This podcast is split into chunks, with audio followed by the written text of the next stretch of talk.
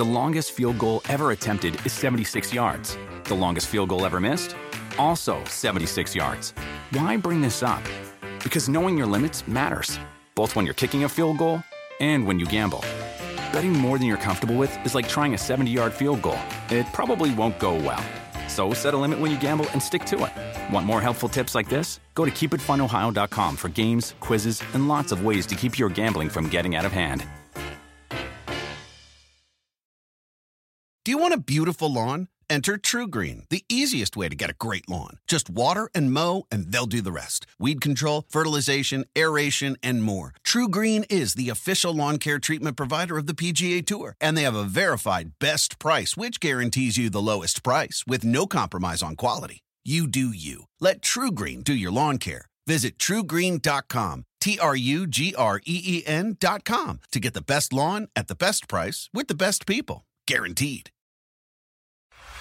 Morono trying to extend his winning streak to four. All indications are that he has done so. Alex, the Great One, Morono!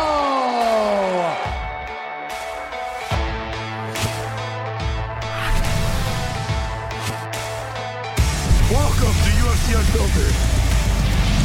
Please tell me that's on video. I've never been happier. I'm made for a fucking podcast. That's dangerous. Listen to me. We're at it.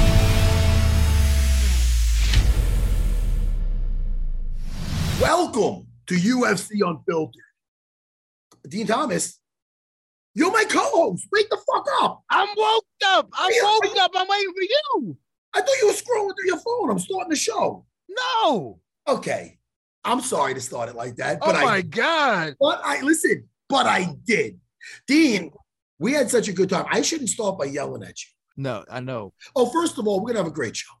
We got Jimmy's off flying around spreading many things, including his comedy. Hopefully he's not spreading love, peace, and fucking his comedy. And uh, you're my co-host. We have Alex Morono on, and we also have the great Stevo. Yeah, he's great, man. Oh, we're gonna have a good time. Fun to see you the other day, bro. And thank you for making that two-hour trip. The two-hour trip, allegedly, Jim Norton and Jon Anik wouldn't take to come see their friend next. Yeah, this is what I'm talking about, man. Listen, because we don't have a lot of friends in life. Remember, like we always say, uh, you know what? I have enough friends. I need some enemies. So the friends that I do have, I'm trying to take care of them. I go above and beyond. I will bend over backwards. I will take the shirt off my back to give to my friend. That's why I don't trust Jimmy or Jon Anik. I don't trust them. Them either. Little fucks. That's what I'm saying. Both of them. Not only listen, listen. They they can't be trusted. I'll put my sword away. They're nice guys. You know what? You know what? You know what quote I like, Dean Thomas? What's that? It's a quote by Muhammad Ali, and I told you this before. I think Oh, I, told, yeah.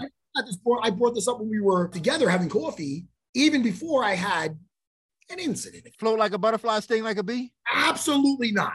Oh, You forgot what I brought up to you. oh yeah, the other one Which is the other one? About the waiter. Yes. Yeah, That's that one. Dean, they're gonna think we planned this. It's such a great segue.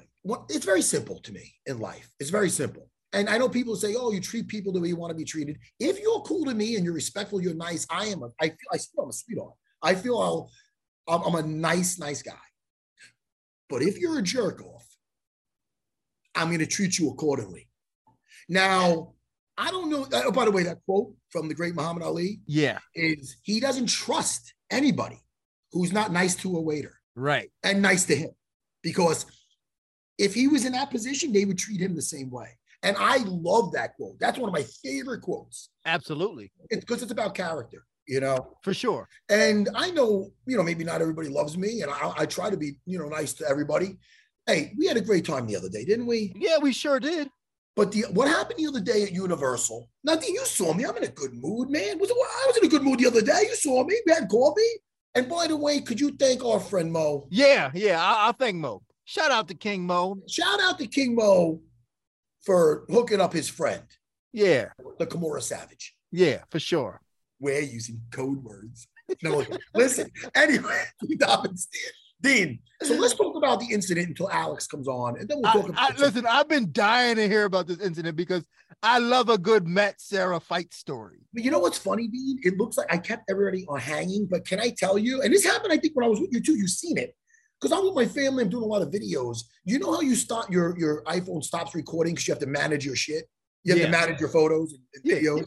So as I was doing that, that the, the video you saw on Matt Serra BJJ, my Instagram, plug plug, it stopped right in, when the story was getting good. And then I said, if you want to hear the rest, tune into UFC Unfiltered. Right. The reason it stopped right at that point is because it just stopped recording out of naturally. So I'm like, fuck. But meanwhile, it turned out okay because we probably have a lot of people listening. Yeah. It was a good tease. It was a good tease, you know. Uh I'm at Universal with the family, right? Now, can I point out, and you know this about me, I have something called ulcerative colitis. Okay. Now, if people don't know what that is, there's different forms. I have a mild. Why are you smiling at that? I, am not smiling. Why are you smiling I'm not at smiling. my condition? I'm not smiling at your condition. I know that you that you have like a, a condition. I'm very clean, by the way. I might shit a lot. But I I jump in the shower in the middle of the night if I have. I know. But anyway, the thing is this. Let me just explain what that is. It's like, it's like I get I, I have a mild case, even though I got three colonoscopies and they don't know what the fuck's going on. Um, it's like if you get it's like some people have it bad where they're like, yo, they have to go and it's nasty and it's like all the time. I have things, I have like flare-ups where my stomach, it's like I don't have to go, then I have to go. And then when I am going to the bathroom, I'm trying to do this without too much TMI Yeah. but I want people to know my what what where I'm at with this. So like if I do have to go, you might think you're done going to the bathroom. Obviously, number 2 Mhm. and uh, you're not done. You get up, you wash your hands, you're like, oh, you might have some more. So you go back down and you sit down. So this is what I'm dealing with, right? And it is what you motherfucker. Can you stop? Can you be a bro? You you make fun of me for being immature. Can you be a damn adult for two seconds? What? What? What? You motherfucker. Well, I'm sorry. I'm sorry. motherfucker. All right, stop. stop. I'm sorry. I keep keep going. I keep going. I'm sorry. I'm sorry. I I'm couldn't help it. explaining my situation. So look, Okay. I'm at Universal Studios, Okay. and my family went to go on a ride. Now look, we're in the Harry Potter section. I'm not going to get graphic. You were you was on the Potter. Oh yeah, I was on the fucking Potter So we're at the Harry Potter section. They wanted to go on a ride, and I go, look, I ain't gonna lie, the butterbeer is fucking hit me. You understand? You know what the butterbeer is? Yeah. It's like a drink. You go, oh, it's all fun. It's delicious. Yeah. A little frosty, it's a little slushy. I love it. Anyway, so I drank maybe one too many butter butterbeers. There, so my kids and my wife are going on the Harry Potter fucking goblet race, whatever it is. I'm in the I'm in the bathroom now. I get in there, right. So, you know, I'm waiting, and there's a kid waiting, like a younger kid waiting to use a stall, because you know how it is in those theme parks. Uh, you have to wait sometimes for a stall. You know what I mean? For sure. So then one, so the so the one guy gets out, the kid's about to get in, and the cleaning guy cuts right in front of the kid and starts cleaning that stall. So I'm like, all right, whatever. Uh I didn't even think too much of it. And I thought maybe there was a mess in there or something. I don't know. That comes into play later. Not I think about. Yeah. So uh so then the kid goes in one, then eventually another one opens up and I go. Now, Dean, like I said, man, it could be 10 minutes, 15, I don't know, five minutes. It, it so I'm in there for maybe a little bit, you know. So I get a knock on the fucking thing. And I'm like, oh, in here, in here, buddy. That's annoying. You know, in here, buddy. Nice, in here. Yeah. Not even a minute, seriously. So I'm like, you walk in, there's the urinals to the right, like three stalls and one to the back. And I was in the back one. Mhm. So there's two, there's feet by the stall, obviously. So I see them not leaving and I'm still in the toilet. Not even a minute later, I go occupied. now I'm getting a little like, dude, I see them still there. So now, Dean, so I'm trying to be cool and I'm trying to finish my business. Dude, I'm talking maybe 30 seconds later. I go, like, are you serious? I go, again, I go, buddy. I go, dude. He goes, I have to clean the stall. And when he does that, he puts his hands over on top of the thing. Like he's had resting his hands where I see four fingers of a glove over my stall. So I go, I go, I go, hey man, I go, you gotta clean the stall. I go, how about when I'm done taking a shit? And he goes, Oh, sir, hey, sir, there's kids here. You, you can't, you can't, you can't swear. I like, I can't swear. And how about you get the fuck away from the store? now, Dean, am I wrong? Am I wrong?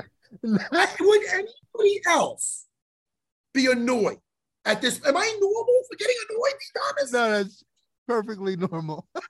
Let's stop the story right now and get Alex Morono, Morono in here. And we're gonna finish this story, Dean Thomas. Because listen, Oh I'm not my you, god. Dean. It gets a little worse before Okay, it gets good. better. So everybody, keep listening, and I'll bring this stuff up after we talk to Alex. Let's get Alex in here.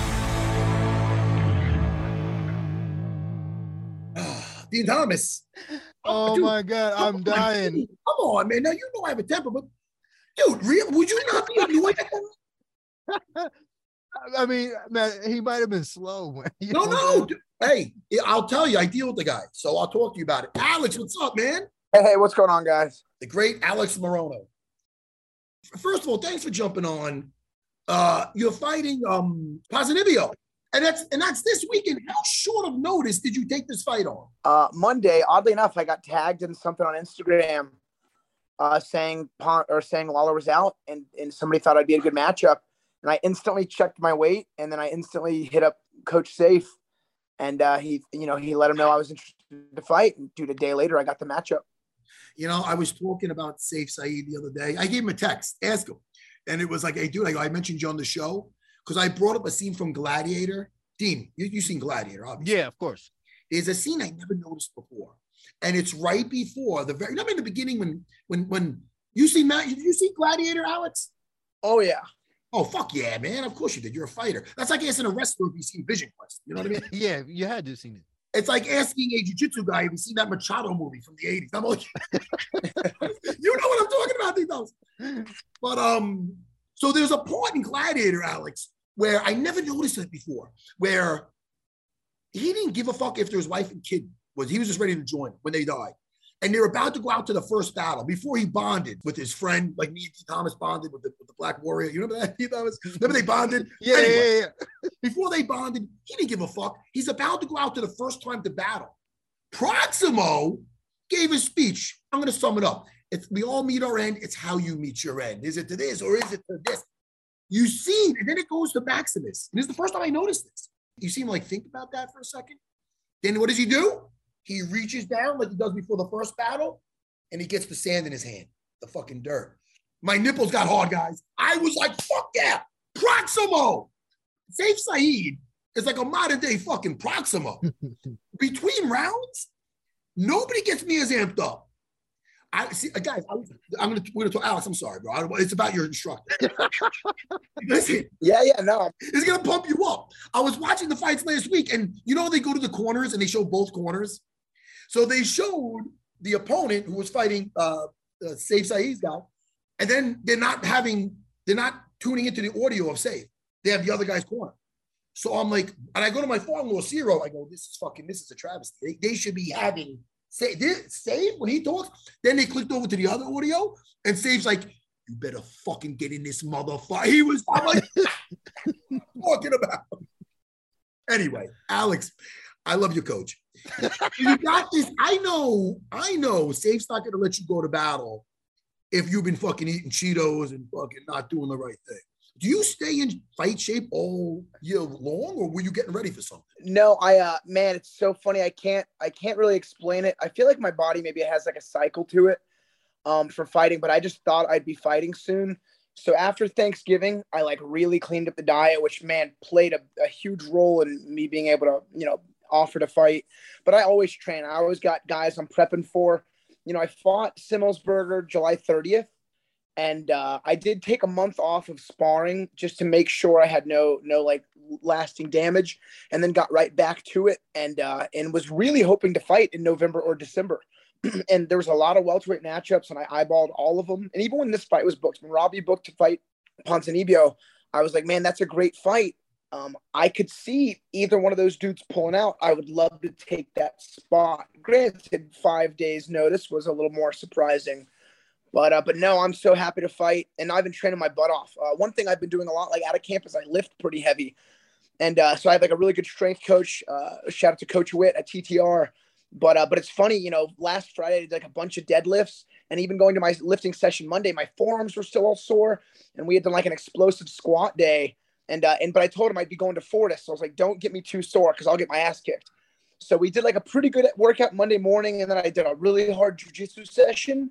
And then like during my nap is when I saw that Robbie had pulled out. So I mean, I've I've been training my ass off.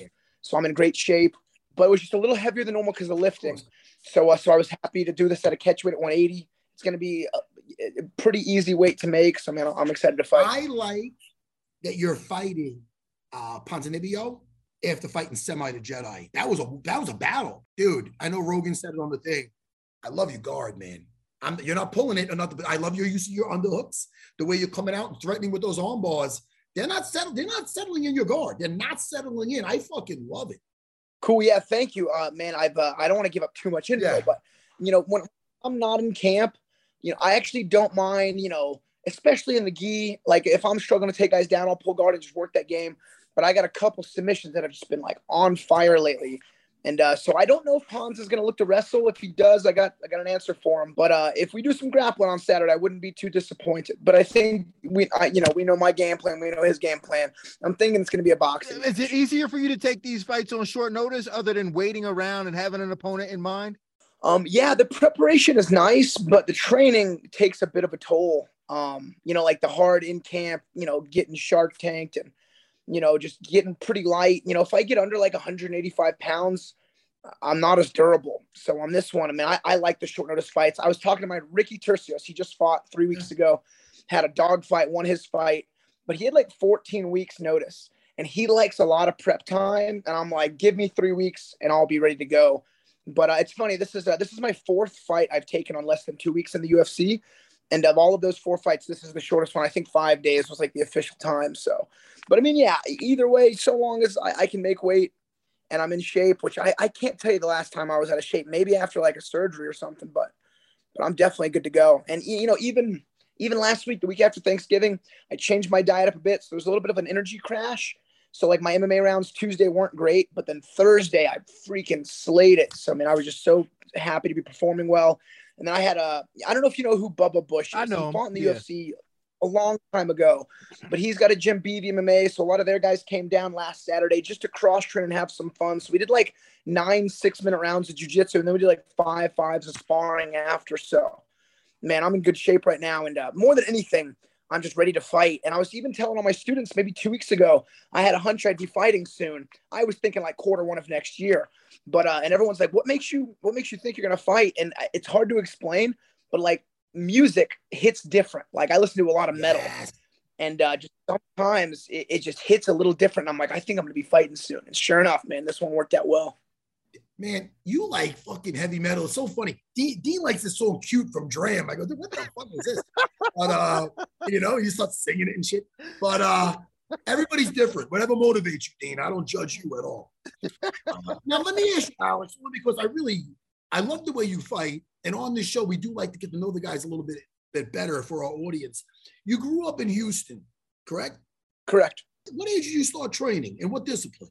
Yeah, I was 16. Um, and a pretty man, it's cool. That's why I like fighting in the UFC. I was just a fan. I was pretty overweight in high school. Um, got voted most changed, but I lost like 60 pounds. And I took a, a smoker fight after about nine months of training and I won with a head kick knockout. It was awesome. And I was just hooked. But I started training at 16. Like I started boxing. Oh. It was a gym called LA Boxing. So like I was doing boxing classes and then they offered kickboxing. So I started doing that. And then maybe two or three weeks after, I saw some guys rolling around in a gi. And I was like, what are they doing? And I started doing jujitsu. And I had really long hair, like long curly hair, like like afro style, shaved my head so I didn't get caught in the grips and was just hooked ever since. And I met uh, my, my first like real instructor, Chad Robichaux. He opened up Gracie Barra Woodlands, which is the gym I own and run now for the last like 10 years. And uh, yeah, so I just been in it every single day since I started. I had a grappling match with Chad Robichaux probably 20 over 20 years ago. Who won? You triangle choked Yeah. him, right? yeah, that's on his his MMA Is record it- or yeah. something. He You know what, Dean? That's so funny. I totally forgot we had talked about this maybe 15 years ago or whatever. I, I forget how long ago. But yeah, he was saying he fought you, Dean Thomas, and, and he subbed him out. And I remember seeing on a record that was the case. Yeah. Good work. Good work, Dean. He beat me too, Dean Thomas. He even has a tattoo of it. He's a fuck, to be honest. Yeah. Alex, now you said so you have a jujitsu. Do you are winning in life. How long do you have your own school and how old are you?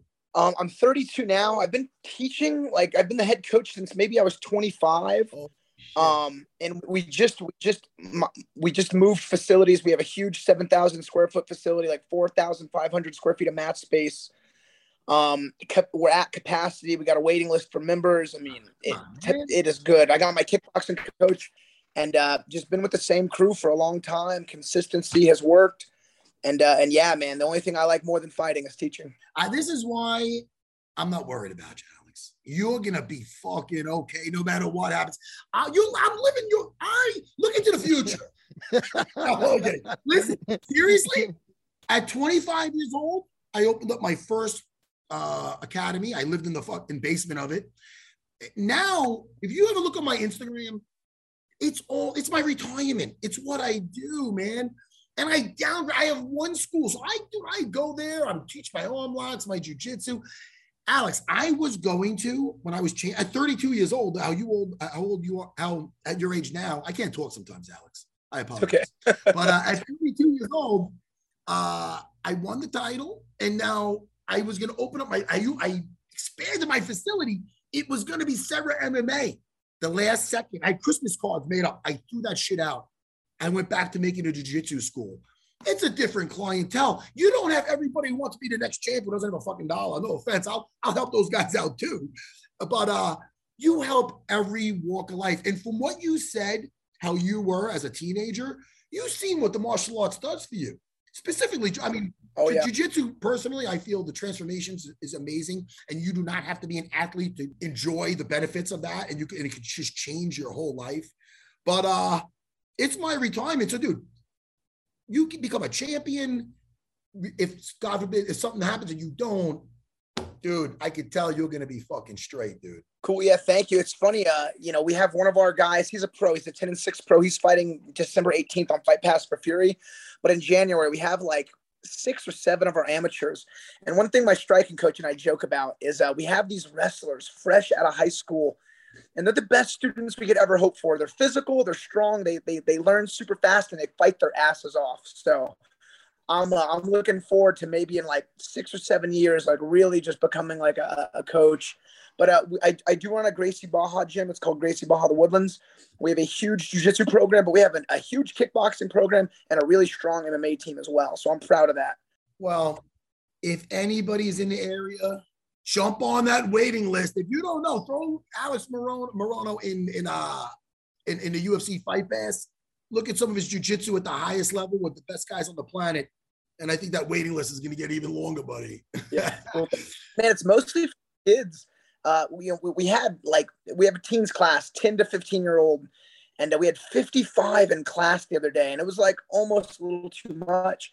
And my wife helps me like run the, the, the business side, the payroll, taxes, signups, leads, everything. And she's like, we, we can't keep taking on kids. And I look at her, I'm like, what if I was told no when I came in to train?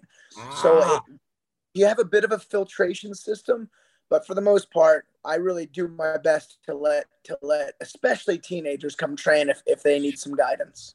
Hey man, that's hey, listen, it could be like the beginning of Karate Kid 3 when the fucking creases down the block and he's got the bills. This is a problem you want to have. Absolutely. You know what I mean? This is a good thing, you know? Alex D. Thomas. Alex, you'll fight in Santiago, uh, Santiago, uh, Ponzinibbio, December 10th. UFC 282 main card. All our best, bro. And congrats on winning in life, my homie. Hey, my man. Cool. Thank you, guys. All right, my man.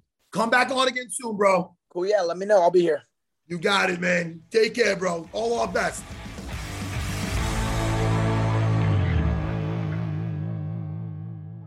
UFC Unfiltered is brought to you by Neds, the official wagering partner of the UFC in Australia. Aussie fight fans, keep an eye out for this weekend's UFC pay per view event as Neds offers a split decision return. This means if you place a head to head bet on any main card fight and your pick loses by split decision, Neds will pay you out as a winner. Plus, you can pump up your odds with a UFC multi simply by combining your favorite markets across all fights on the card. The action doesn't stop with UFC. Neds has everything you need to take it to the Neds level, regardless of what you bet on. For those sports punters, Ned's same game multi is now available on more sports than ever before. And for the racing fanatics, Ned's Blended is available on all three racing codes. Blended lets you pick multiple runners to win in the same race at special blended odds. It's never been easier for you to be paid out as a winner. Look, whatever you bet on, Take it to the Neds level. UFC markets exclude South Australian residents. Split decision return eligible on first $250 stake. Minimum blended odds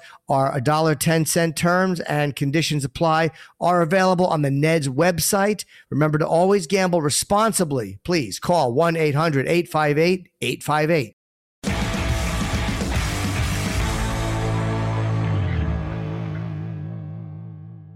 Nice. That was good, Dean Thomas. Yeah. Dean, that shit just happening. But from her reaction, you think I go dim on it. I could take you out on the weekend, get a little bite to eat. One thing about me, I am a foodie. I don't know. Listen, Dean Thomas, I think you're cute. I, think, you're cute. Wait. Oh, yes, I do. I think you're cute. I think you're cute. I think you're cute. Oh, I'm sorry. So listen, Dean Thomas. So now I'm on the now I'm on the I'm on the ball, and we got to the point where the guy's hand gloved hand is over the stall, and he and I told him after the third time of letting him know it's occupied, he's telling me he has to clean the stall, right? So I tell him, hey, how about after I'm done taking a shit, you can clean the stall? So he go, oh, sir, your language. My language? My language? Hey, dude, how about you get the fuck away from the stall? so now he's there. Now I hear him talking Spanish with the other guy, Dean. They're talking Spanish, right? I don't know what they're saying. So how about this? Now listen to this. They're not moving. And I hear, oh, no, you, you could use these three stalls. This guy's in here for 25 minutes. Oh, okay. oh, really? Oh. And then I hear them laughing. At, okay. I go, hey, buddy, keep that same energy and keep those jokes when I'm out of here. Keep that same fucking joke. You know? So, Dean, I'm done, right? I'm done. I kicked that thing open like a fucking cowboy saloon doors. You understand? Boom. There's a guy facing me, right? One, one, one guy. And then the other guy, little fat guy who was in the videos behind the door because it was kind of kicked open on him. So he comes around. I go, I go, first thing I say is I go, who's the wise ass? Now it's a fucking listen, we're at Universal. There's there's some kids up against the urinals with their dads. And can I say something about those dads? If I was one of those dads and I seen these two fucking guys fucking with somebody in the store, obviously they're fucking with me, dude. Not only the knocking, but then, oh no, sorry, he's in here for 25 minutes. You have to use another. Oh, okay. Yeah, that was that was inappropriate. Totally inappropriate. Hey, I'm not saying it didn't deserve a smack. I don't want to get arrested. But when I kick that fucking door open, I'm fully prepared for anything because these motherfuckers crossed the line. Okay. So just picture the situation, Thomas. So when I kick the fucking door open, okay, who's the wise ass? So then he comes out from behind the thing and he's looking at me, little fat guy, little fat muffin guy. It looks like that show on Saturday Night, like Pat. Remember that thing, Pat? Yeah. And you know, but it was like Pat with a tan. Okay. So I go, hey, I go, you got something to say? I go, where's the jokes? So you you can't curse. I'll go, you can't curse. There's kids. I go, don't make it about my cursing. I go, you're fucking out of line. You curse, I'm gonna, I'm gonna get security. There's kids, there's kids here. Then why are you beating down the door when I'm taking a shit? Sir, you're cursing? I'm yeah, I'm cursing. I'm fucking mad. You know? I'm getting security. Get security. Get them. Everybody, everybody, apologize. I have kids too. This guy's out of line. That's it. So we walked out. When we walked out, I started. So there's him and another guy. So the other guy, I go, hey, maybe you're reasonable. He's beating down the door. He goes, eh, he goes, are you done? Are you done? Can I talk? I go, and then I goes, it's about you know respect, and you will. I go, hey, I go respect. I go, the guy's beating down the door. But can I talk? I go, no, I'm done. No, you can't talk. Go fuck yourself. Get security. Fuck you. I, Dean, fuck him. Fuck them both. Okay? In front of everybody, I smack the fuck out of him because to prove a point. Yeah. You're fucking wrong. Now look, so I'm waiting for security. So I started filming. And I didn't mean to leave everybody hanging, Dean, because as I was filming, I told you earlier the thing was out of storage.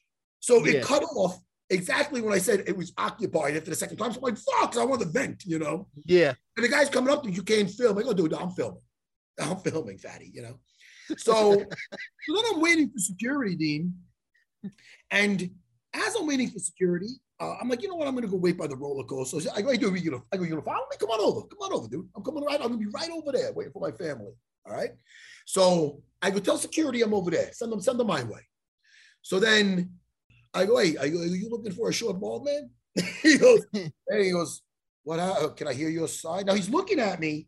And Dean, I'm not being that guy, but I think the guy recognized me. I, I think the guy watching the fights. I can just, Yeah. I have that And you can you can always tell when they know. Yes. So Yeah. as I, I go, look, man, I go, dude, I'm not starting to mess with anybody who's cleaning toilets, dude. I respect people. But now, as he's saying this, this fucking giant guy comes over. Matt Serra!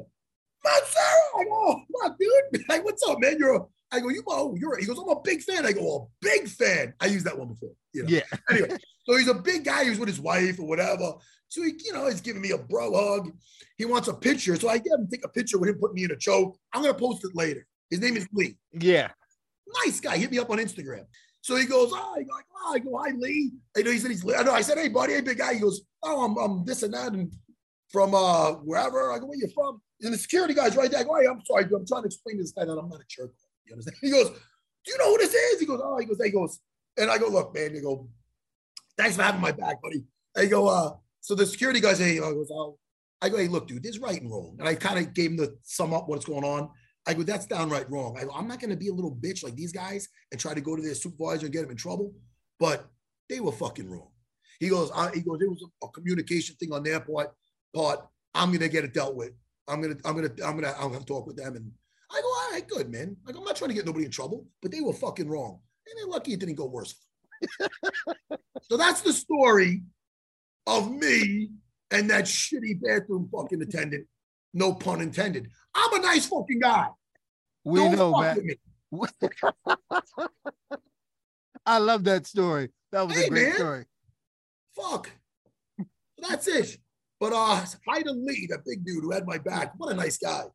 I'm gonna post that later. Yeah, post that. And then he then he wrote something nice. He goes, ah, security was giving him trouble. I had to save them from an ass whooping. He was a funny guy.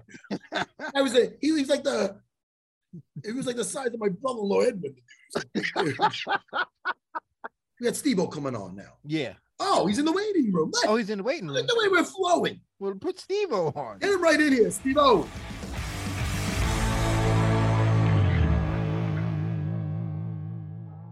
Both in and out of the octagon, UFC fighters only trust Thorne to fuel their performance. That's because Thorne ensures athletes won't test positive for over 200 banned substances. As UFC's official sports performance nutrition partner over the last three years, Thorne uses the cleanest ingredients and their labels are fully transparent. Here's what UFC Senior Vice President of Athlete Health and Performance, Jeff Novitzky, has to say. This is important not only for the elite UFC professional athlete, but also for the general consumer as well, ensuring what they're taking has exactly what it says on the label, is safe and science and research backed. Now, like Jeff says, Thorne supports athletes of all ages in every stage of their game, from professional athletes to athletic professionals. UFC only trusts Thorne. You should too. Find out why at Thorne, that's T H O R N E dot com.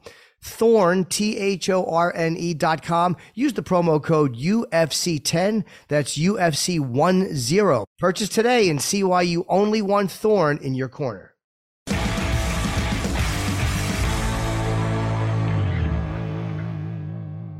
Steve-O! Yeah, dudes. I'm so happy to have you on, dude. My favorite guys right here Matt Serra, Dean Thomas. Man, what's up, man? Let's go. Yeah. Where's Jim Norton?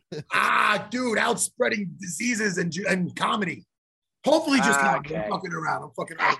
yeah, Steve, I love all you guys. you are, dude, you are such a success story. If I would have did a Where Are They Now, if I would have thought 20 years ago when you first started Jack off, Jack, Jack, I'm, sorry, I'm a pervert. I'm sorry. Uh, when you first started Jackass, I would have thought, okay, let's think if I had a crystal ball. I think the, uh, okay, uh, uh, this guy'd probably be in movies. Steve would probably be dead. And then you, you proved everybody wrong. You're fucking thriving, bro. Congratulations. I really am, man, and thank you so much. It's so crazy that uh that I'm alive. A that B that I'm getting away with this silly career that I started still, and on it on an upward trajectory.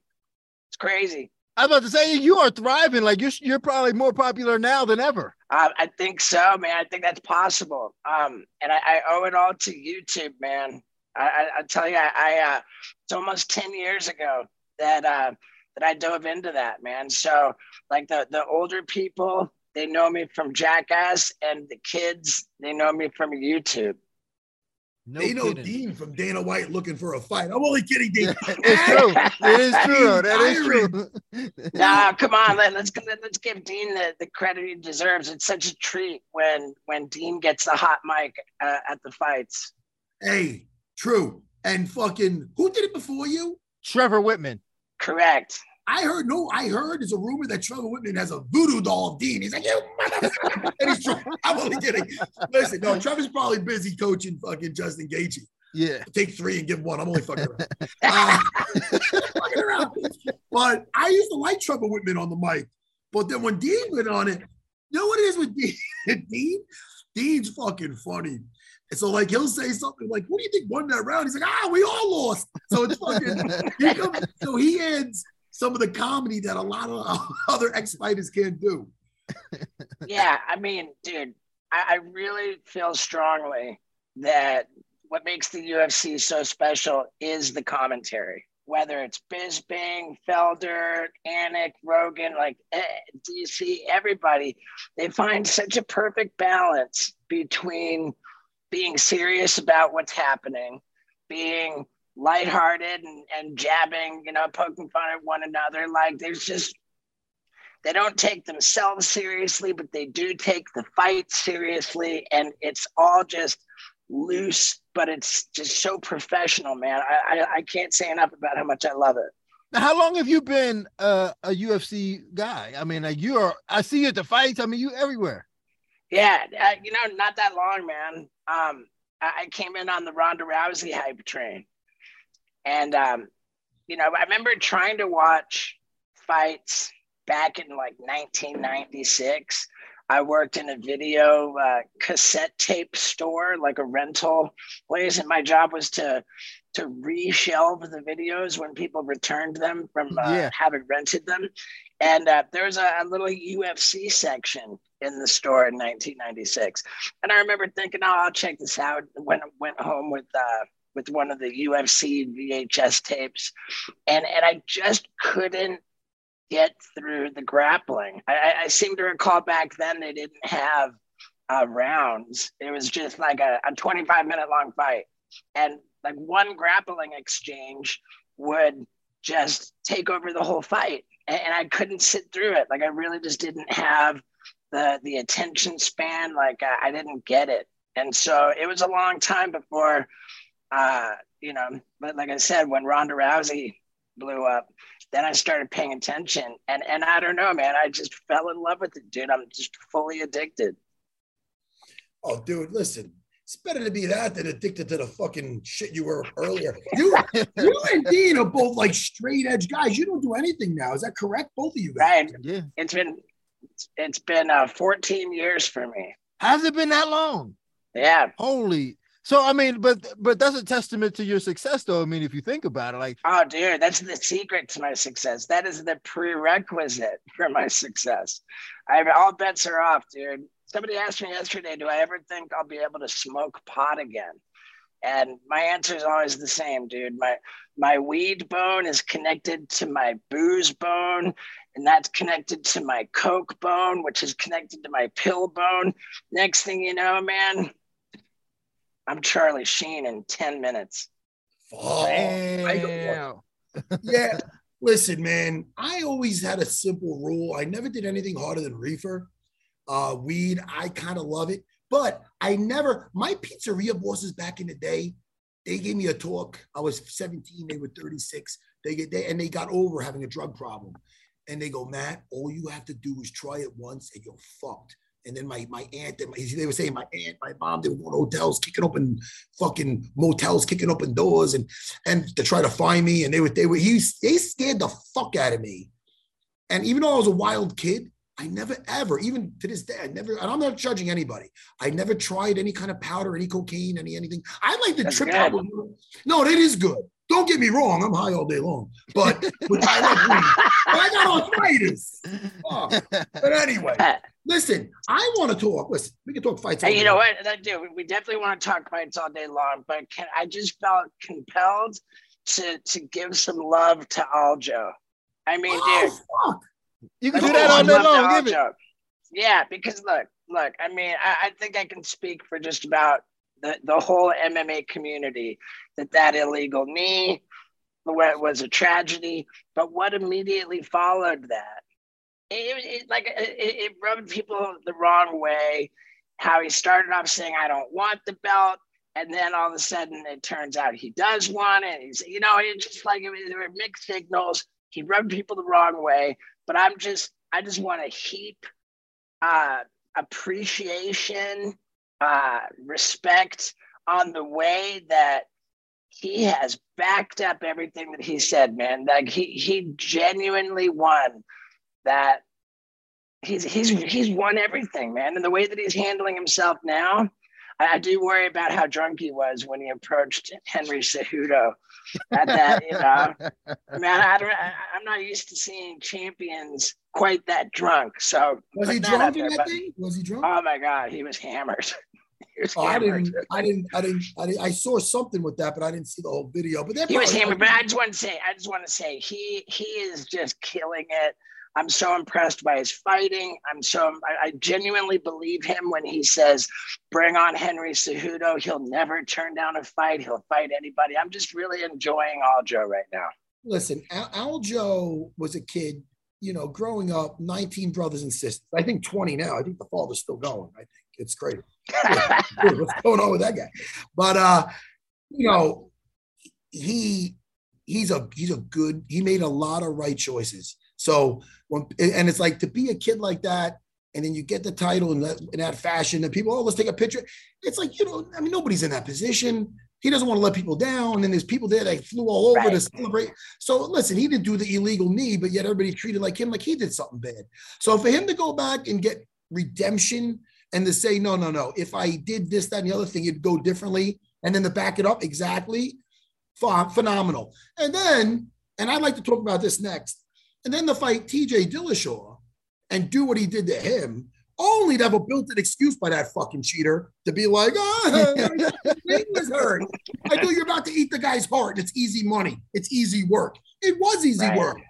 Miss the fucking needle in the ass. But fucking Aljo. Trying to cut you off, but on the topic of TJ, I mean, like, what, what do you do with that when, uh, you know, like, what, what about all the people who who bet their hard-earned money? Like, what about the UFC that has their their brand, their the, the quality of their product that, that they maintain?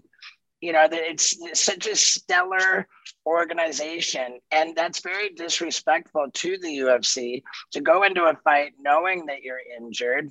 You know, it's like it, that that one that one bag was so important that you just you, you put the you know the the stellar reputation of the UFC you just tarnished it by by doing that. That's you ain't wrong. You ain't wrong. And, and now, and, and good. now he retired. Now he retired. Good. he retired yesterday. Now there's been some speculation about this of what is he really retiring or is he doing it to get out of the USADA pool to pull a McGregor. No, we don't know if McGregor's doing juice anyway. We don't know. He just looks like he is. But uh sometimes people do that. Dean Thomas is fucking Switzerland. Not saying nothing. no, Like, you want to interview with the motherfucker in the future? Speak your mind, Thomas. No, I, I said I, I've been saying it all week. We know we've been new, and you see, but you see, like you got to be careful because McGregor went at Joe Rogan for saying shit. You ain't Uh, see that? but hold on. But why do you got to be careful? Well, I'm just saying. You, to. You don't even do. Fuck. that's true. Fuck, What is, Yeah, what is he gonna fucking do? Yeah, that is You true. right? Let, let me tell you guys something that I think is pretty funny. Yes. Um, I was over at Mike Tyson's podcast, and I think this episode never even came out for some reason. But Mike Tyson had Henry Cejudo uh, co-hosting, so it was me, Triple C, and Iron Mike. Henry had just retired, um, like like on the back of the the Dominick Cruz fight, and and I said to him, I said to him right to his face too. I said to Henry, you know that that retirement thing you almost got it right but man you, you, you really blew it and i'll tell you i'll tell you how. I said before that fight going into it you said it was a tune-up fight but then as soon as the fight was over you retired so the obvious question is what were you tuning up for That is true. and yeah, he was like, "Oh, go, go." so I was like, it was obviously a negotiation tactic to Uh, try to, you know, and, and dude, he handled it well. I got all kinds of respect for uh for him, and particularly after that exchange. I um I, I really uh I, I love meeting the fighters and and, and just uh talking shit. I I, I met met Gaethje one time and uh I, I, it meant so much to me to tell him how much I enjoyed him knocking out James Vick after. Oh, James yeah. Vick. I mean, you never want to see somebody get knocked out. You never want to wish bad on people. But I'll tell you, man, the way that James Vick talked about Gaethje in the lead up to their fight, it rubbed me the wrong way. And the way that Gaethje just knocked him out and then handled it in the octagon after the fight, his post fight interview. It wasn't like, I still have beef. It wasn't like, it, it was just re- respectful. It was authentic. He said, you know, I took what he said personally and I feel good about the outcome. Something like that. It was great. that's that's why, man. You know, some guys they want the attention. I remember Alexander um, Hernandez about to fight Cowboy, and at the at the uh, you know he had some prepared lines. You know when the shit's prepared, and it's never. Yeah. And it's like it might come out smooth, but it's not like Chael Sonnen smooth. Chael Sonnen had his shit prepared, but it was as if it was like a pro wrestling having his lines. He was really good. He was really good. So you have these other guys being just disrespectful and not you don't like them. I know you either want to like somebody or hate them, but it's more like cringy. You know what I mean? You know, it's fake. It's not. It's not authentic. Uh, And and Steve O talks about it. It's not genuine. So and you can see that when it's not genuine. You know when Right. it's not. true. You know? Right. And yeah, you, you make a really good point. It was very similar to the James Vick, the way that Alex Hernandez was talking about Cowboy. And, when Cowboy got that armbar, just the look on his face, you know, you could tell he was just exacting his revenge. When Cowboy had his kid, man, boy, did that make him a, a, a great fighter. And Cowboy leading at the press conference, Alex is shooting off those lines, and he and Cowboy's like, "Yo, man, they fucked up and put our rooms next to each other. You should watch your fucking mouth because I'll be fucking knocking on your fucking like that." At the end of the day, I know it's entertainment, but I don't know, man. Like Cowboy, he's an old school guy, and us old school guys, it's you know, we were in it for when there was no money. So don't don't poke the fucking bear. Ah! Anyway, listen, hey, Devo, I want to talk. I want to fucking promote your new book. And what is exactly your bucket list tour? Ah, man, I, I want to apologize for how many times I've interrupted you, Matt, Serra. No, no, no, I mean, it's yeah. You're fucking shut I, ah. I don't shut the fuck up. I'm sorry. Me too. Trust, go, trust me, Jimmy. Steve O. We I want to hear you, Steve O. I'm tired of hearing Matt. So talk. All right. Well, dude, th- thank you both. I, I- just respect the hell out of you guys both so much. Uh, it's an honor to be here. You might for the people who are watching, not just listening, you might see this beautiful theater behind me. I'm performing here tonight with my bucket list tour. And what the bucket list tour is, is uh, a multimedia comedy show. I went ahead and, and did these things that I had the I, I had these ideas for the longest time. I never thought I was going to do them and I said, you know what? I'm not getting any younger, man. My time for doing this stupid shit is is running low. So let me get my last licks in. Let me raise the bar for crazy. And the shit I filmed for this show would never be allowed on Jackass, dude. I got medical professionals in disguise putting stolen general anesthesia drugs in my fucking veins while I'm hauling ass on a bicycle and shit. Like, Wait, yeah, now, like at the show, do they show this? no, no, no, no. I, yeah, yeah, they show it. There's a like a big, Oh. big screen in the theater. So it's like I tell these stories about you know the the most fucked up shit that I ever did, and uh, and then after each bit, I I screen the footage. So it's like too hot for jackass meets crazy live comedy in a big theater and I, I cruise around on a on a tour bus with my buddies and and um, just make rad rad videos all the time Has anyone? This is this is pretty original, I'd say. No, I mean, has anybody done I- anything similar to this? I don't I don't think uh yeah I don't think that anybody's done anything quite like this Steve, let me ask you, because a lot of people, you got into comedy, stand-up comedy, which I, I respect a lot.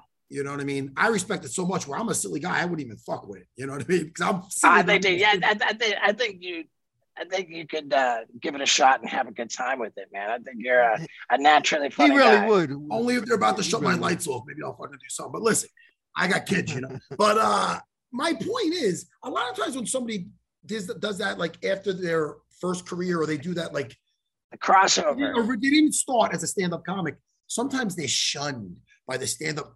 Not that the stand-up comics. so- I'm not saying they could be a little snooty, but they can be. "Ugh, he's a Oh, comic." it can be.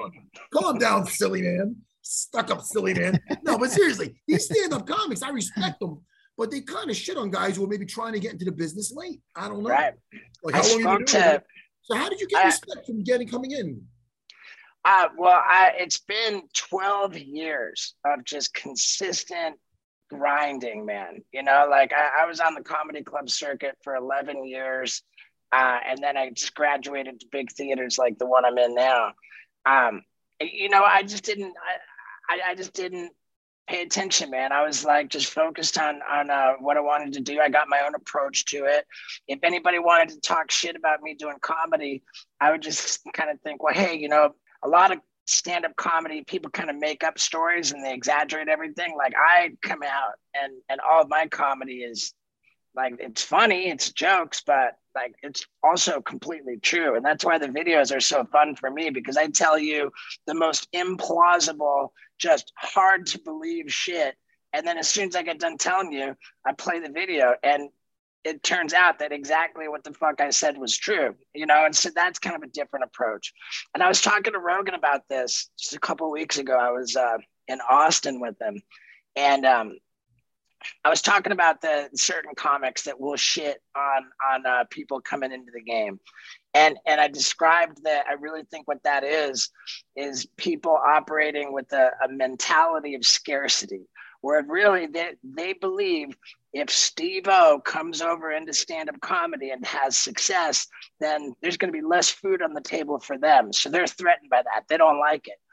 And then there's Joe Rogan, who operates with a mentality of abundance. He just believes there's enough to go around. He's not threatened by shit. He says, "Fuck, man, I want my mail, I want my mailman to do stand up. I think he's fucking funny. I want there to be more funny shit in the world. People enjoy you, man. Have fun. Get get at it." You know what I notice about Rogan, and I know Joe again, 20 plus years, like Dean Thomas does. The more, and same thing goes for Dana. Like the more power somebody has, they become more of who they are. Joe's always been a good guy, and I feel I see other people with a lot less power, who have some power or some authority, become fucking pricks.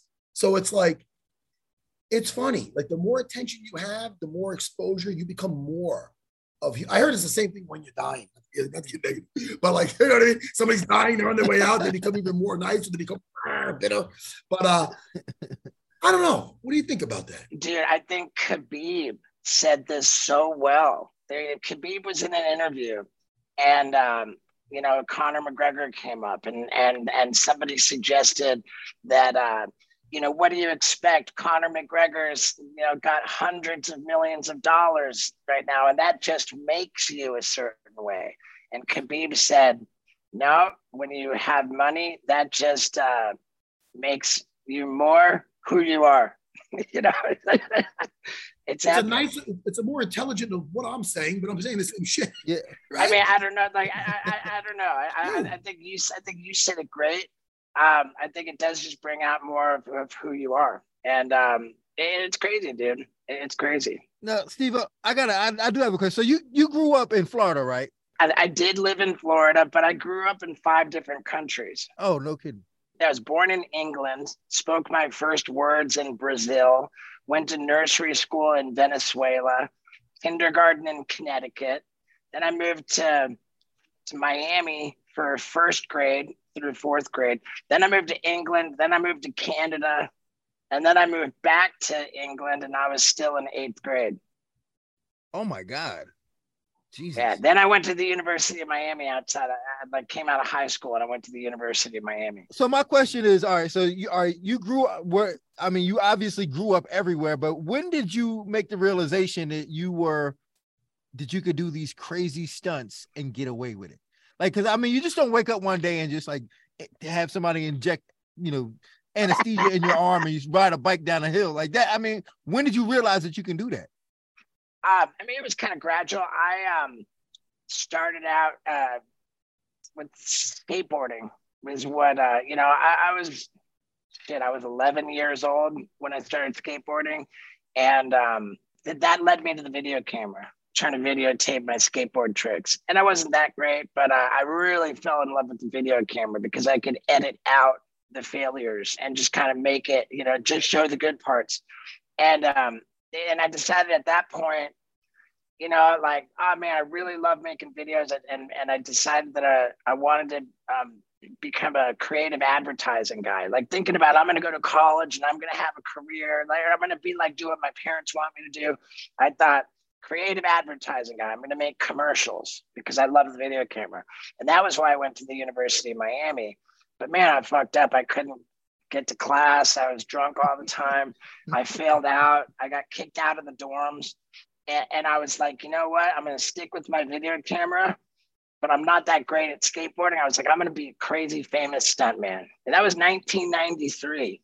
I'm, I'm, I'm, you know, leaving the University of Miami, and people are like, "Man, you really blew it now. What are you? What's your plan now?" And I told everybody I was going to become a crazy famous stuntman by video by videotaping stunts with a home video camera, and there was no precedent for that in 1993. Man, there was people just heard me say that and they felt fucking sorry for me, dude. Like what? A, I could imagine. Yeah, what a loser this guy is. and, and, I was I was legitimately fucking homeless for three years from 1993 to 1996, and um, then in '96 I found out about Ringling Brothers and Barnum and Bailey Clown College. And I went to fucking clown college and, and became a circus clown. Did you really? And uh, yeah, dude. I, that my first day shooting the Jackass series, they came and filmed me in the circus. It was my last circus performance, and Knoxville was there and shit. I washed off my clown makeup, like that last show with the Jackass uh, crew there.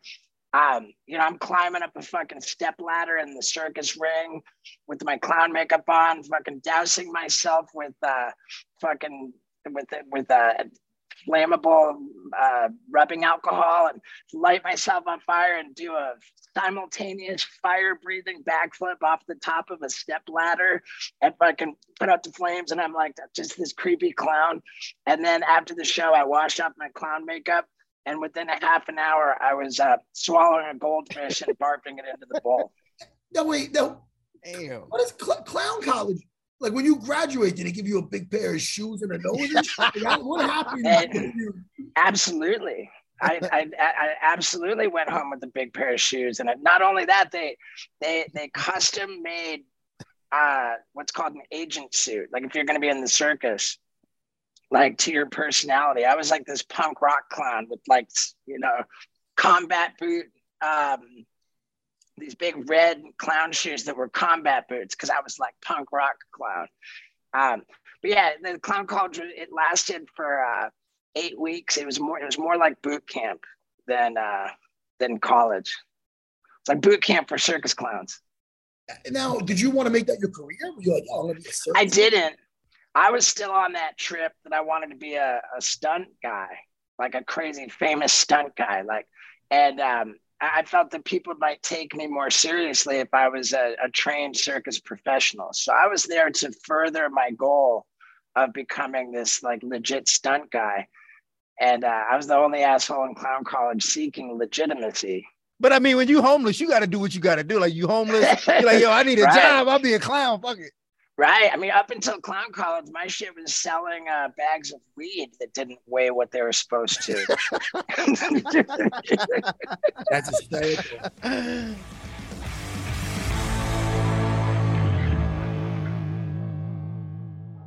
This episode of UFC Unfiltered is sponsored by VeChain, official blockchain partner of UFC. Digital technologies are the future, and VeChain is building its foundations with advanced blockchain technology. VeChain helps people, companies, societies unite their efforts and contribute to tackling sustainability challenges together. Sustainability is complex. VeChain is building digital ecosystems that enable the creation of measurable goals, trackable data, and real progress without the greenwashing. Reducing human impact on Earth is critical. Efficient circular economies that make best use of resources are the only path forward. By connecting blockchain technology with real world action, VeChain makes it possible to capture the value generated by data, allowing people and businesses to be rewarded for positive environmental actions, creating a powerful incentive mechanism for change. To learn more about VeChain, visit www.vechain.com org. That's V E C H A I N, vechain.org. Follow him on Twitter at vechain official.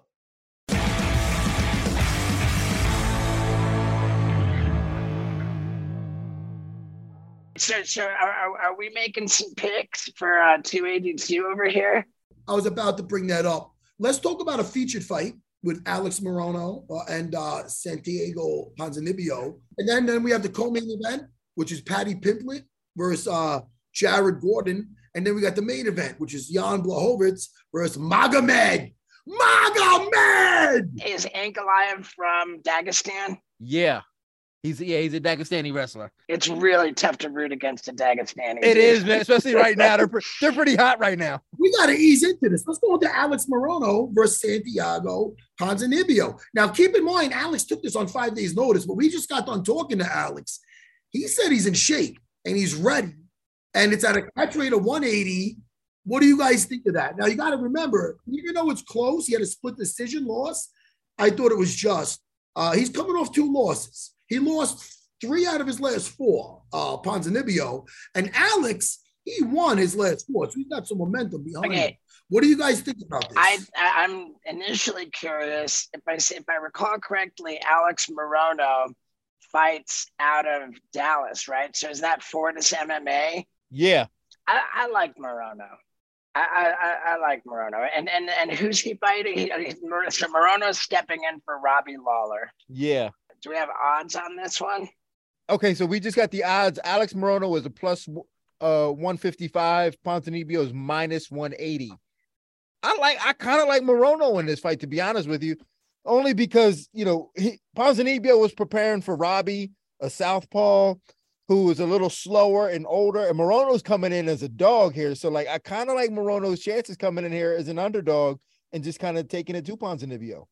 I mean, dude, how many dogs did we see win last weekend? the dogs, hey, listen, dogs sometimes they come on. Yeah, man, that that just when you it, it just makes me go. Hur, hur, hur. listen, I'm going. I'm going with Alex Moreno Morono by decision. I think the mixture of the grappling is going to make a difference. even if he ends up on bottom, I feel he could maneuver enough to either get a submission or reversal. He did some beautiful half guard For reversals sure. In his fight with Semi the Jedi. And uh, he's a well rounded guy with his head straight. Great coach for 32 years. Well, he's not super young, but he's he's he's got he's got he's got a better list of opponents. I mean, the guys he's beat. I mean, I was just looking at his record earlier.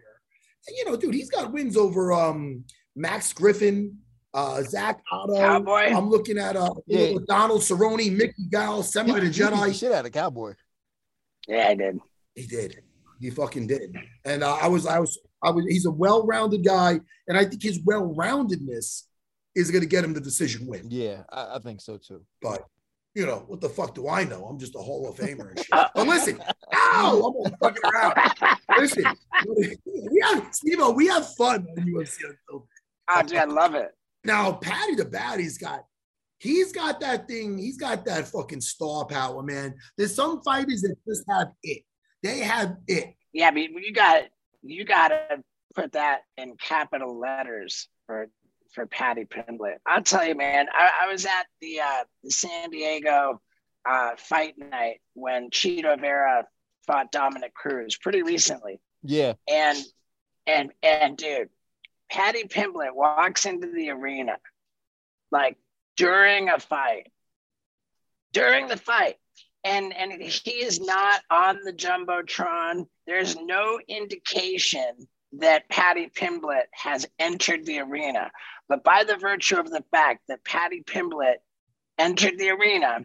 The whole fucking arena starts going, oh, Paddy the Paddy, completely Oh my god. com- with like I, if I, I remember my heart broke for the guys that were actually in the octagon. the, the, the, the whole the whole fucking arena cared more about the fact that Paddy the Baddy's standing in the corner of the fucking arena, like just in the little entrance, than what's going on in the octagon. That's the star power this kid has. And at that time, he'd fought fucking three times. He had three fights. Yeah, he's a star. You know who doesn't have that star power? Jared Gordon. Yeah. But I like Jared Gordon. No, no, no. Don't get me wrong. And I don't mean that in a dicky way. If you and even even if you talk to him, he's very monotone. He's very just, he's nice, but he's not exactly fucking, "Wah," you know what I mean? He's very just like even keel. And Yeah. that's just his personality. When we when he, we got we found him on looking for a fight, uh, he was over at Cage Fury beating somebody up. We and I remember I was Dean. Uh, I remember when we got him on, and he was just and it was almost like during the show, it's like he was almost underwhelmed. He's like, all right, you know, thanks. I'm in the UFC. But it's just his personality, you know what I mean? He's not doing the dance like fucking Merab did with the fucking, Yeah. you know, he's fucking. So there are contrasts in personalities, I'd say. Paddy is that guy who's like over the top and he's just be very genuine, but he he he's got that star power. Jared doesn't, and Jared, but what Jared does have is experience, man. And what I'm looking at, and I remember the guys that Jared was fighting lately. Some of Jared's opponents, Yeah. like he fought like Leo Santos. Yes. Leonardo Santos. Excellent jujitsu. Leonardo Santos, excellent jujitsu. Oh, did you beat him? What? Did you beat him? Oh, Leonardo Santos in Abu Dhabi that I strangled? Yes. Yeah, you 20 years him. ago. Don't- I remember that. don't- I, my fault. I'm a, I had to check back, man. It was a long time ago, but It was a long time ago. Yeah. No, don't bring that up. You're off the ball. I we anyway, but listen, excellent jujitsu. He shut him down. He shut his jujitsu down and, and he beat him unanimous decision. Uh Joe Solecki, excellent jujitsu. He's got good. So I think the ju- but he knows how to shut the and Joe Solecki put it on him that first round. yeah. He survived it. So Paddy the Paddy, he might, I believe he has some his striking. He has you heard he's dangerous. He, he but he does accept to go to his back too much, going for that triangle. I I'm gonna say something unpopular here. I think I feel that Jared Gordon, with his experience, is gonna get a decision win in this fight. Now, listen, I re- Paddy Baddy's been on the show before. I like this kid a lot, and I wish nothing the best for him. I'm- I'm, I know you that's can't hard. not like him. Yeah, Yeah, I- yeah, yeah, you yeah. can't like go with your heart. I, it's not, I, but I know Jared as well. So I'm, I'm just trying to be. Say I don't know either guy, and I'm just looking at this without my heartstrings in there. Either guy, I like them both. I think Jared, with the experience, is going to get this decision win. Talk to me, fellas. Nah, I, I kind of I'm I'm on that page sometimes, but I think that it's going to come down to can he deal with that whole Paddy the Baddy thing going on, like that that energy that Paddy brings, and it's going to be worse for him because it's not because people don't dislike Jared; they're indifferent to him, so they're not going to give him any. They're not going to hate him, and they're not going to love him. So like that's kind of like you're going out there, you're fighting the star, and then they're going, you go out there and you're not hated or loved. So I think I think that there's going to be moments in this fight where Jared should be able, able to shut him down. But if Paddy gets going and starts overwhelming him, and that crowd gets behind him, I think that's going to freak Jared out. So Jared cannot allow that to happen. Steve O. I mean, the lights are going to be brighter. You know, there, there- there's something to that. I mean, we, we, we've seen Cowboy do really, really well, but then in that really bright light moment, it's too much pressure for him. And that's that's that's the hard part for Jared. Jared's got the experience in fighting, but not with the lights. Can he deal with those lights that Paddy brings? You guys are bringing up the lights. Right. You're bringing up the lights. I know what Jared's Well, the gonna pressure. say. You know what Jared's gonna say? All of the lights. Dude, turn up the lights in here, Paddy. All the way I want to see this. I don't know the words. But listen, the thing is this. He's been through fucking hell, Jared Gordon. He's very open about his past, dealing with addiction. He was a fucking addict, and he admits it. And he's a and he's a spokesperson on people getting better. He's fighting for something bigger than him, bigger than him to beat addiction, not to be the next fucking superstar. To beat addiction, he went through hell. Everybody thought he was done, and look at him now, fighting on the world stage. That is true. All right. Are you gonna hold him back now? I still I still believe what I believe. I, but I, I see All what right. you're saying. Listen, I, I said it earlier. This is the mental health world championship right here. Because both of these guys are advocates for the, the mental health. Yeah. Well, I mean, as far as Jared Gordon, I would just like for him to just have in his mind, and I want him. To, I would just like him just to recite. Turn up the lights in here, baby. Extra bright, extra You know- bright. I want you all to see this. Turn up the lights in here, baby. Extra bright. I want you all to see this.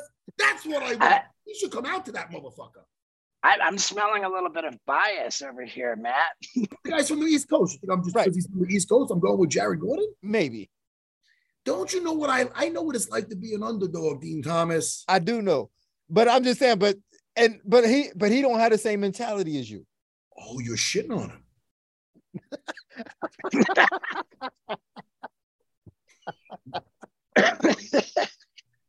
I'm only fucking listen, let's, let's get to the main event. Let's get to the main event. No, that was too quick. That- yeah, I, I, I'm, I'm saying Din's indifferent. He's, he's not loving or hating. Yeah. But I love Paddy the Baddy. Paddy the Baddy. I sing the song and everything. But I, you know, listen, man. Oh, Jan Blachowicz. Jan Blachowicz versus Marlon. Talk to me. All right. I mean, you did. Jan Blachowicz is a great guy. I mean, I, I- think that that is just, I think you can just tell when you see Jan Blachowicz talk, he's likable, he's a good guy. I, I think that when you're in a situation like this where the belt's been vacated, especially like, you know, the, the way it's been vacated where you kind of don't even know, like, oh, and then it feels a little bit like an interim championship. Um, but it's not. It's it's it's it's the legit championship. Um, I, I think I'm gonna say this. I like Jan Blachowicz a lot, and I don't have it in me to make a pick against Dagestan. Well, I neither can I in, in this fight. You know how many losses, you know how many losses Magomed has in the UFC? One.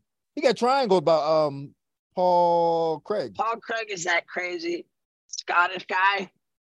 Yes. the crazy Scottish who, like- who pulls guard and submits almost everybody.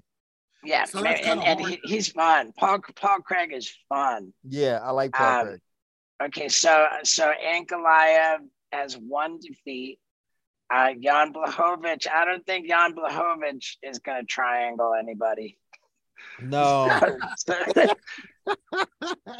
I like Jan Blachowicz a lot. He's a I the Polish power, legendary Polish power. Uh, I'm going with Magomed first round submission. No disrespect there. First round submission. dude, all I know mean- is, you know, yes. I mean, Glover submitted uh Jan Blow over to the second round, and Yeah. Glover's fucking a stud.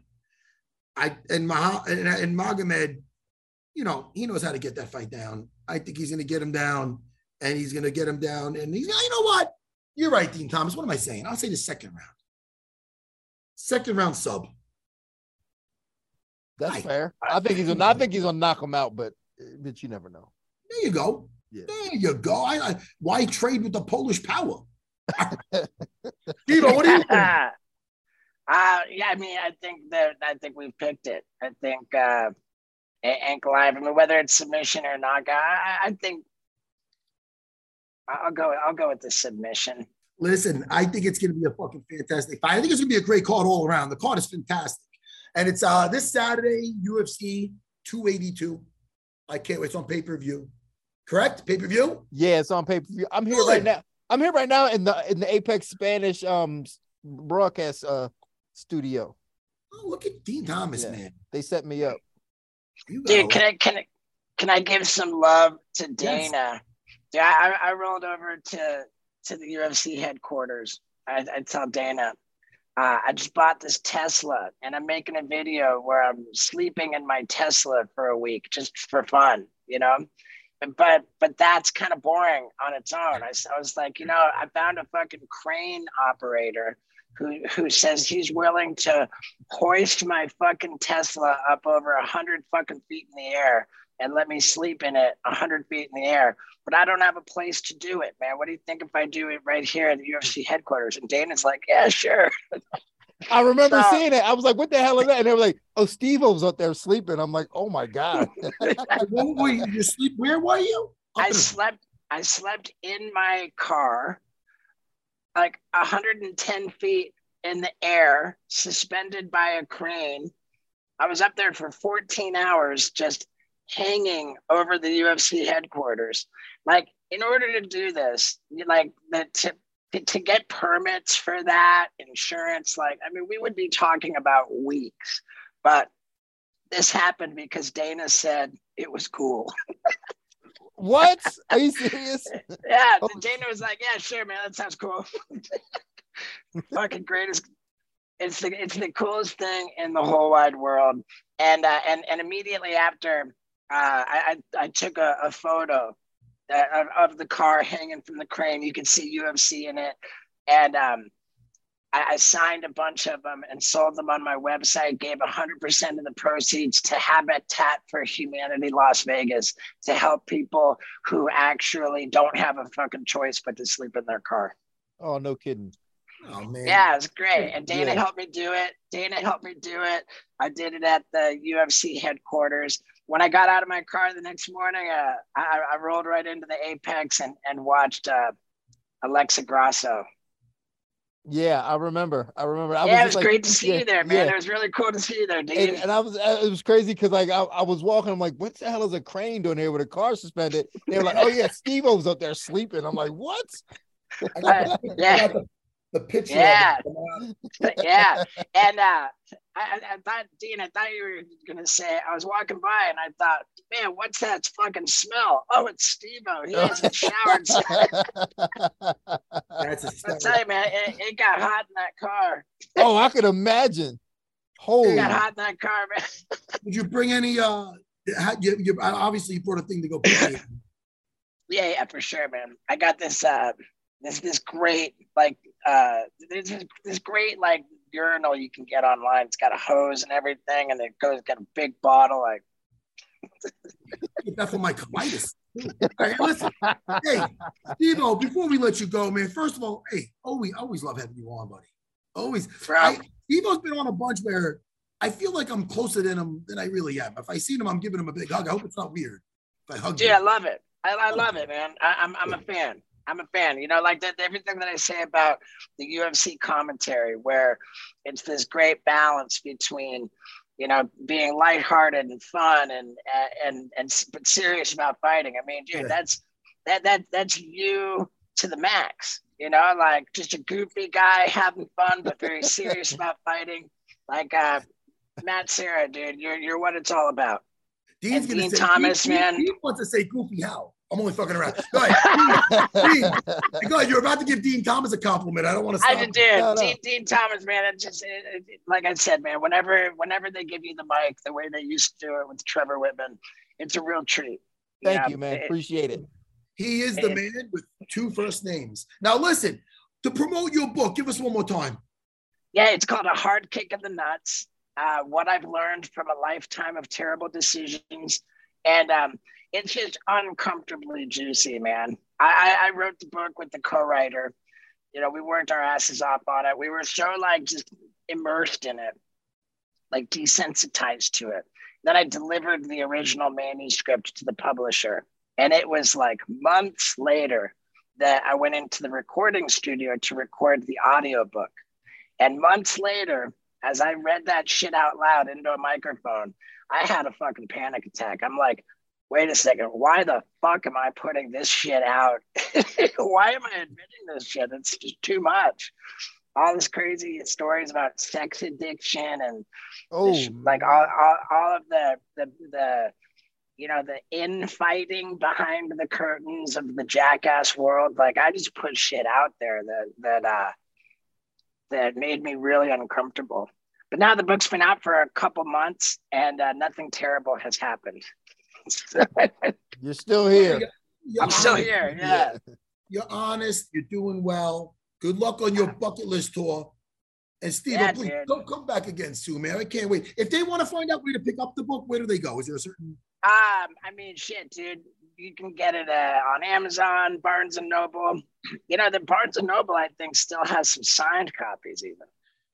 and your bucket list store? If you have a, a website or something, Steve, or your Instagram? But but bucket list tour is is winding down. I'm I'm actually fil- I'm filming the comedy special for the bucket list tour in multiple venues. So, like I- like I said, after each bit, there's a video. When I come out of each video, I'm going to be coming out into a different city, a different theater. Oh, that's and cool. so there, yeah, it's gonna be great, man. And um, that's being taped in um, in Dothan, Alabama, Little Rock, Arkansas, and Albuquerque, New Mexico, all in the next like ten days. Oh shit, man, dude, you are busy. That theater looks awesome.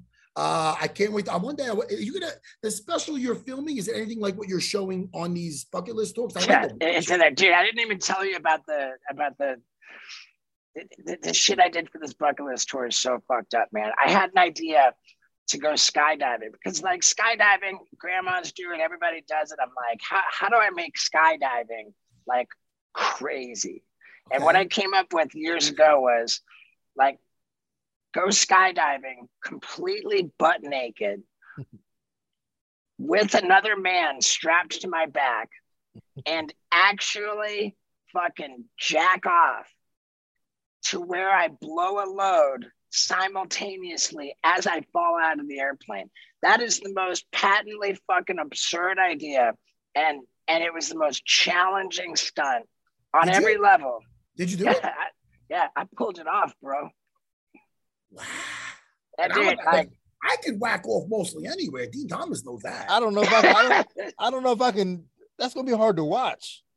dude it's it's like it is with tremendous pride and gratitude that that I, I I genuinely believe and i'm so proud of it that I, I might be the only guy in the world who could make that video Whoa. and fucking show it to the whole goddamn world and feel really good about it Steve that's something.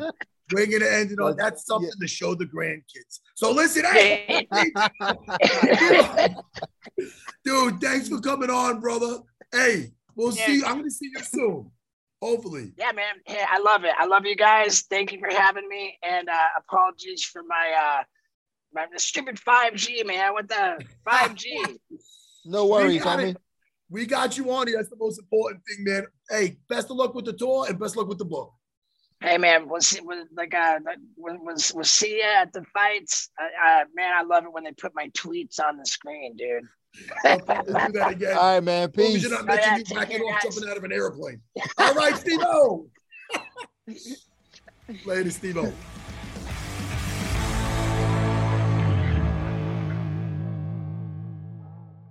Hey, Din Thomas, how much fun is that? Yeah, that's a lot of fun. That's that a guy's, lot that guy's an animal. This is a long episode, Din Thomas. Yeah, good- know. We had, we a had a good, good hey, time. we had a good time though. Like if it's that long, you know what I'm saying? I'm sure they will edit it down and put out the good stuff. Hey, leaving my story tape the mighty. Okay? Leaving that fucking story. Okay. Listen, Din, what do you want to promote besides UFC 282 this weekend, uh, December 10th? UFC 282. Um, next weekend I'll be back out here, UFC fight night. That's it, man. Listen, hit me up on Instagram at Din Thomas. Din spelled D-I-N Thomas. And uh check for the East Coast tour. I'm gonna go out to Matt Serra School and we're gonna kick it again. Din Thomas, hey, thanks for making that trip. Even though Anik and and, and Jimmy would never do it. Thank you. I don't right. trust him. Oh, Din, uh, by the way, what about that show? I heard something about Din Got Answers. What's that about? Oh yeah, Din's got answers. That's the that's the show where I come on. It's a it's a solo show that I do, solo project that I do that the UFC produces, and I just answer the questions that the fans have that the people want to know. And I always bring a homie on. The last one did really well. I had Beneil Dariush on, and we talked about the differences between jiu-jitsu and sambo. So just uh, keep checking for that. It's a it's a nice little podcast I do. Din Got Answers, bro. Awesome. Dude, listen to me. I'll be hitting you up probably later on. I annoy you. No, you don't. You try to. Goodbye, hey, everyone. Thank you so much for the support. We, we you know, we appreciate it. All right, y'all. Later, Din Thomas. Peace. Bye, everyone.